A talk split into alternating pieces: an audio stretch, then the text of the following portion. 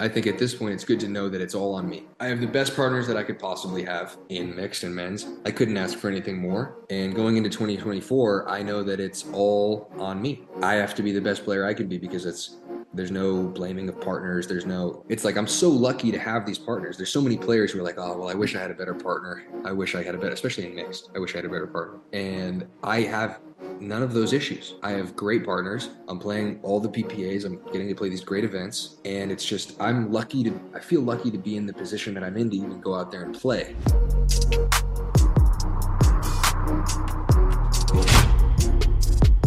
Okay, so we have second solo podcast.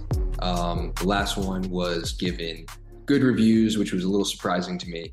And we decided to do it one more time maybe we'll do it again. Uh, we've got a few questions from fans, and I think we're going to probably do it for 20 minutes. We're probably not going to do it any more than that.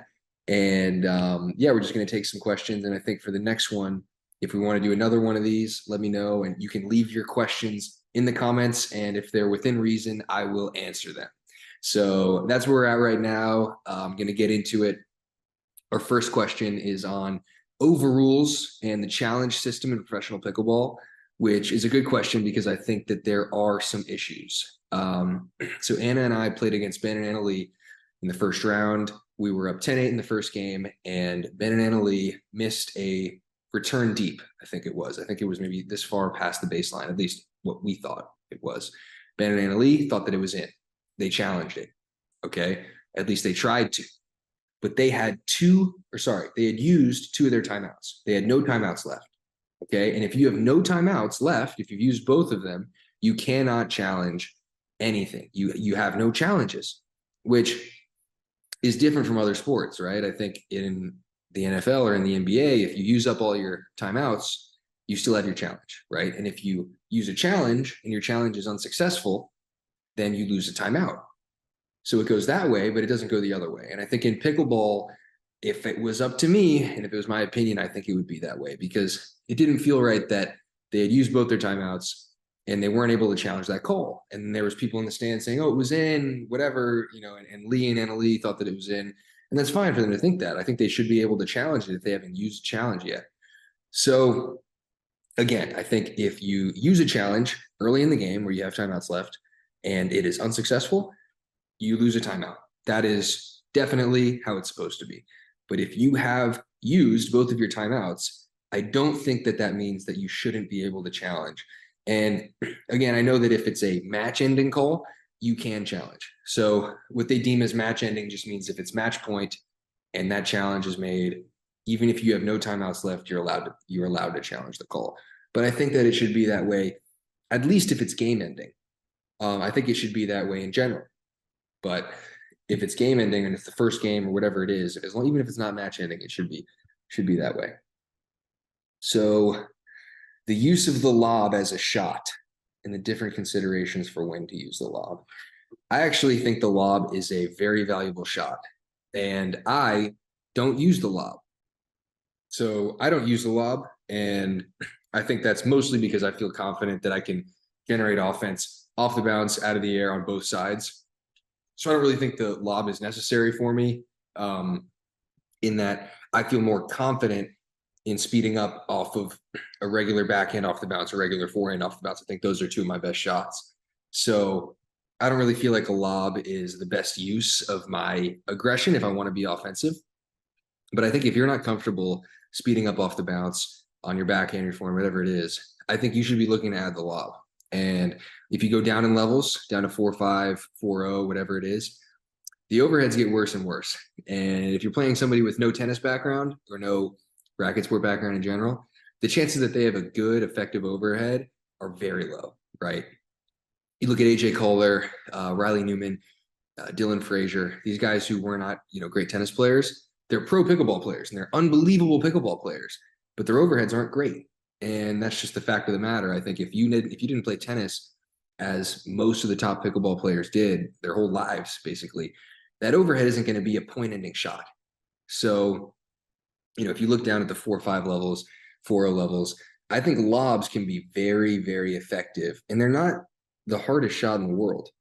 You know, this is pickleball. There's not a lot of space between the net and the baseline. It's a obviously it's a ball that can be affected by wind. So you really have to take into to account the wind. But if it's not that windy, or if you're going against the wind, which against the wind means the wind is blowing in your face. So the wind is blowing the ball back towards you. I would go for the lob and at least try to try to build that shot as a weapon because if there was one shot that I think that in 2024 is going to become way more prevalent and it's going to be a pretty commonplace shot, especially down 4-0, 3-5, it's going to be the lob. I don't really know why the offensive lob isn't used more than it is. And I think that it's a shot that people can learn. It's a simple low to high motion. It's not too different from a drop actually in the technique that you would hit it with. So a drop, you're going low to high and you're pushing it up. And a lob, you're doing the same thing. Maybe you're getting a little lower with your legs. Obviously, you're trying to get it up and over your opponent. I think for the most part, you would want to lob cross court. I think that obviously there's more court there, there's more space to hit into. And I just think that in 2024, the lob is going to become way more used. And in the pro game, it's a little more dangerous I think it'll maybe get a little more used in the pro game. I think in 2023 we saw more lobs than we did in 2022. But I think in 2024 we'll see a few more. But I think we'll see a lot more in rec pickleball and at you know five O's and below. So uh, last thing on the lobs also is if you look at a four or five level player or four level player, not only are their overheads not as potent as a professional player, it's also a lot harder for them to get up to the kitchen. So if you lob Ben Johns or Collin Johns, maybe you'll get over their head. But there's also a 90% chance that they're going to get back up to the kitchen. So is it really worth it to lob them too often? Maybe not. But a four five, if you can get a good lob over a four five's head, it's not easy to get back up to the kitchen. And I think it's I think it's an effective play. Uh, so that's just my personal opinion. Let's see. What have I learned about the transition game? well, I'm still learning about the transition game. Uh, I think that's not the strongest part of my game. Uh, I think that my transition transition game has improved a lot this year, and it's the result of a lot of work on it, a lot of repetitions. And I think that the main thing I learned about the transition game is that you have to get low with your legs and low with your paddle on defense, and your resets don't have to be perfect. I think in January of this this year, I was really bad in transition, probably the worst player in transition in the Premier League. I think somebody told me that. I think they are actually were right. And I think a main a big part of that was I didn't understand how to be standing in the transition zone. I was standing straight up. And when you're in transition, you're hitting a fifth or a seventh shot, people are going at your feet or at the very least at your knees. And it's a lot easier to hit a ball that's at your feet if your legs are you know, wide base, you're standing basically as low as you can comfortably stand getting as low as you can possibly get within reason. I think that's the way to do it. You see, there's different ways to do it, right? You see Collin Johns. Collin's kind of standing straight up and not really using his legs. I think he's just a different case. I think that guy's just special. I, I, really think he's just different because if you look at the best players in transition, they're getting low. You know, Catherine's getting really low, Ben's getting really low.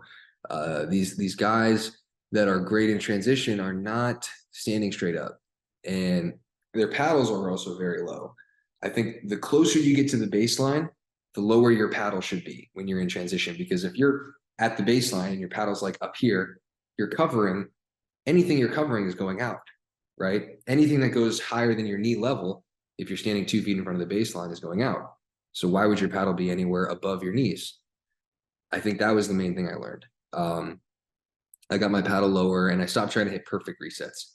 I think if you're playing somebody that has a tough time finishing the point, also, or doesn't have a necessarily potent backhand out of the air, forehand out of the air, whatever it is, you can just hit a less than perfect but low linear reset if it's if you're in a tough spot and you can give yourself a better chance at a seventh or a ninth, you know, another shot, then you can maybe drop that one in and make it bounce. Um, so I think I was too focused on trying to make it bounce and hitting some higher resets that ended up not bouncing in the first place instead of saying, okay, I'll hit some lower linear, just straight through. And I'm not going to get to the kitchen right away with that fifth. But if I'm in trouble, it's almost like a low drive, like a mix of a drive and a drop when I'm in trouble. that'll give me a better chance to hit a drop with a seventh or a ninth. So that was the thing I learned. It's kind of a game within itself, transition. Unless you're Collin Johns and you just drop everything directly into the kitchen. I don't have that uh, in my arsenal. So, okay, hitting of the serve. Whether or not we should switch to a drop serve. That's a good one. Um, I think we should not switch to a drop serve. And I'm not saying that because I was voted as the person with the best serve, or the hardest serve, which I was, not to just, you know, make you guys aware that they did this poll, anonymous poll of the professional pickleball, whatever. And I was voted the best serve. And um, not that that's has anything to do with this. I just wanted to let you guys know. And uh, I think that one thing that you have to know uh, is the drop serve. If pros are doing it, I don't really think it looks cool. I've seen it. It, it for optics, it doesn't look great. And I think it's important for pickleball to try to at least look as athletic as it can be because we've already got four men up there dinking for most of the match. It doesn't look great. I think the drop serve, it just doesn't look good. And I think that having aggressive serving makes it so that there's some variance in the product that people are watching. So if everybody's just pushing their serves in, pushing their returns in, getting to the kitchen every single time, then these long dink rallies that are already bound to happen are happening even more often. And we're watching the same point over and over and over. So I think that there is a benefit to being able to hit the big serve in the drive, maybe one out of every three points. That's what happens. Just a big serve, big drive, and then a you know finishing post fifth, right? Something that's more exciting for fans to watch.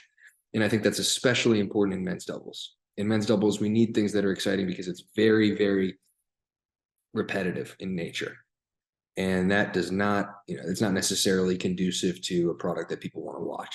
I think the most repetitive things are actually the pe- things that people don't want to watch. They like excitement variance different things happening. So i think that you should be able to serve big but i don't think you should be able to serve as big as we're currently serving.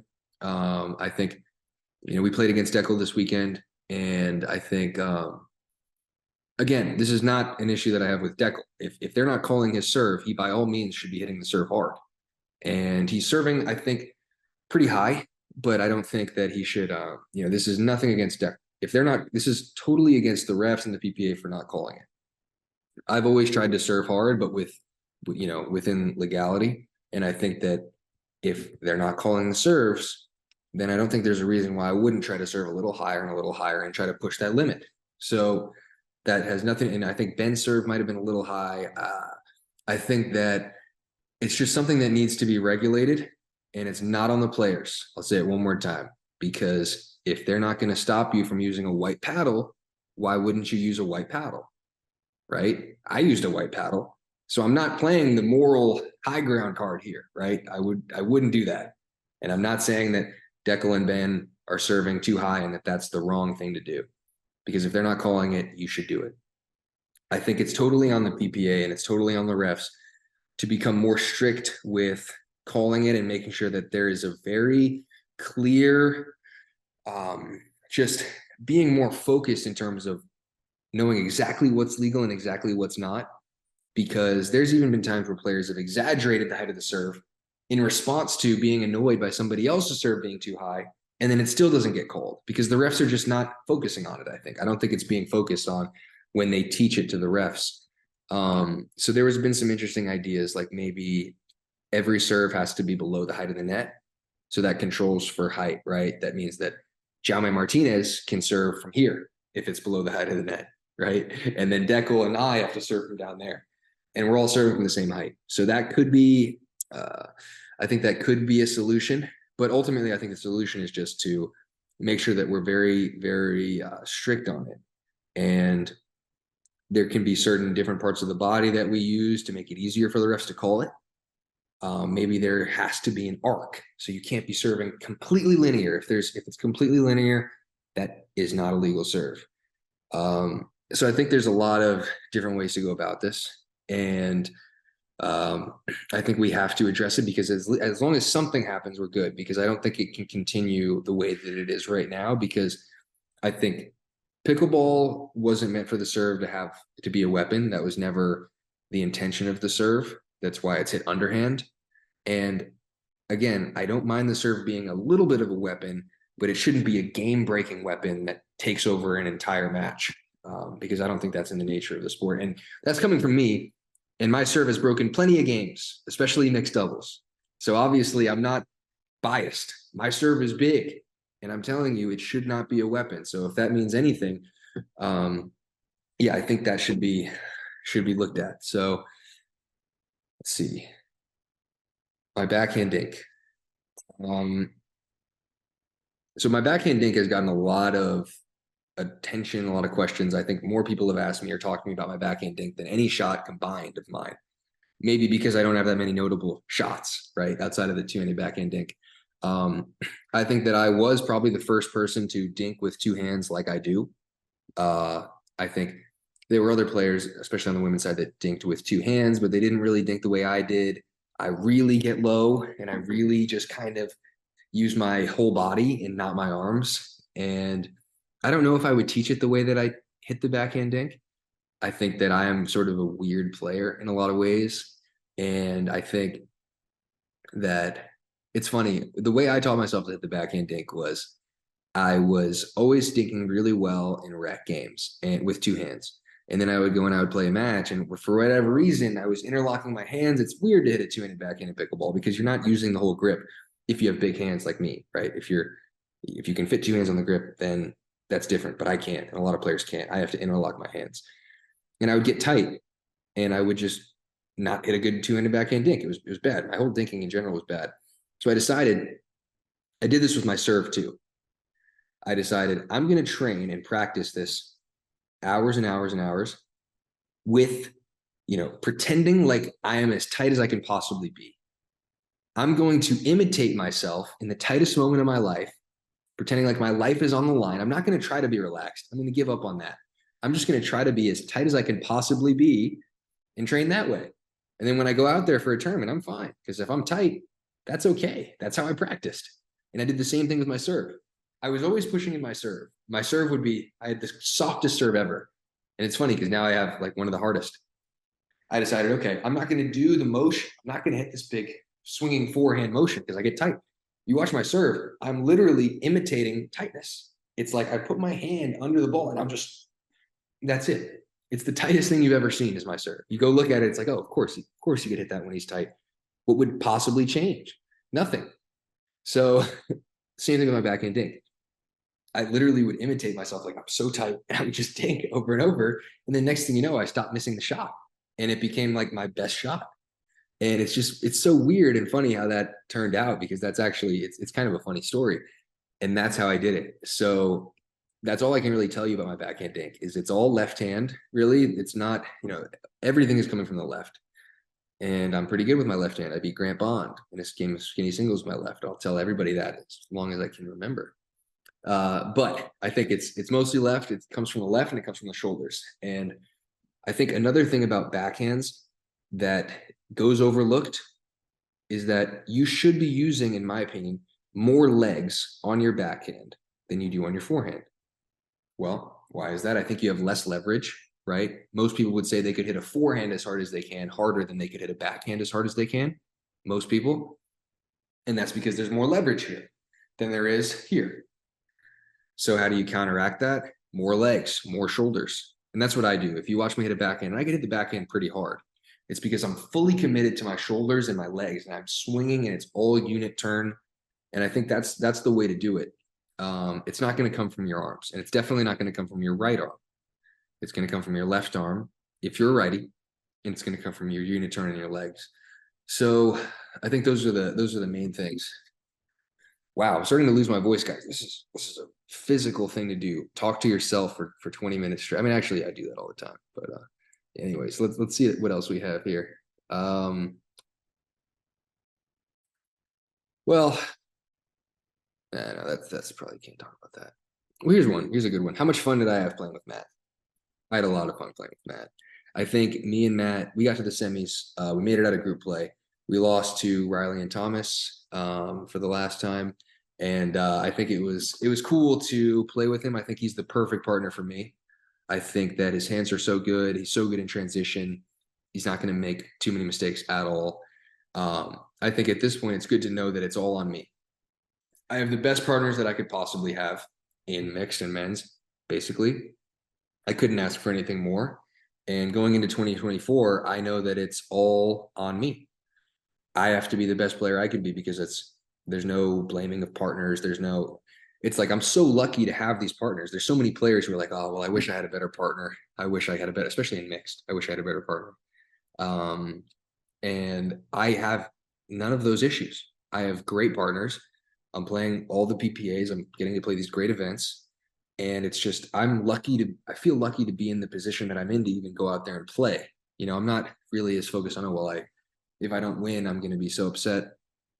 I just feel lucky to be able to play with Anna Bright and Matt Wright for 2024. It sounds a little corny, but I think it's, it's really a, it's not something that I'm going to take for granted because it's not like I'm a whole lot better than a lot of these players that don't have the luxury of having those partners. I mean, I've only been playing for two years. I have confidence in my game, but I don't think I'm some sort of, um, you know, I, I just I'm not taking it for granted, and I'm super happy about it. Matt's also one of my good friends on tour, one of my few. I'm not really the most like uh, I don't have too many close relationships on the tour. I think Matt is one of those, and uh, Anna is one of those, and I think that shows how loyal of a part loyal of a partner I am, right? Anna Bright, Matt Wright. Those are my two friends on the tour, I would say, mostly. So um, I think that's something that's very cool is is how lucky I am to have these partnerships. And uh, I hope I can keep them. Let's hope they don't drop me. So that's all. I'm done talking to myself. Um, any questions that you have, you want me to go over any topics, let me know in the comments for the next one. Thank you.